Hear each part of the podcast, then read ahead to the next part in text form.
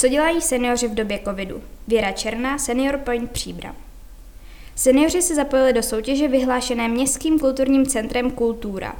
Udělali si výlet za kulturou po Příbrami a současně odpovídali na otázky z různých stanovišť. Otázky nebyly vždy lehké, ale naši seniori si s nimi poradili a soutěž se jim líbila.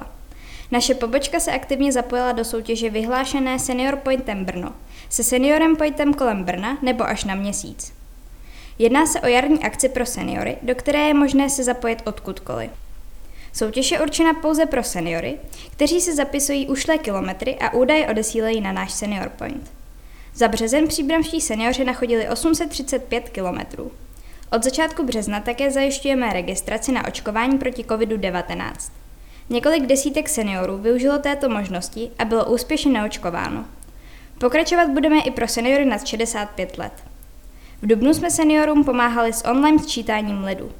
Rádi přivítáme i další seniory, kteří mají zájem o aktivní pohyb, chuť si zacvičit, potrénovat paměť nebo potkat nové lidi.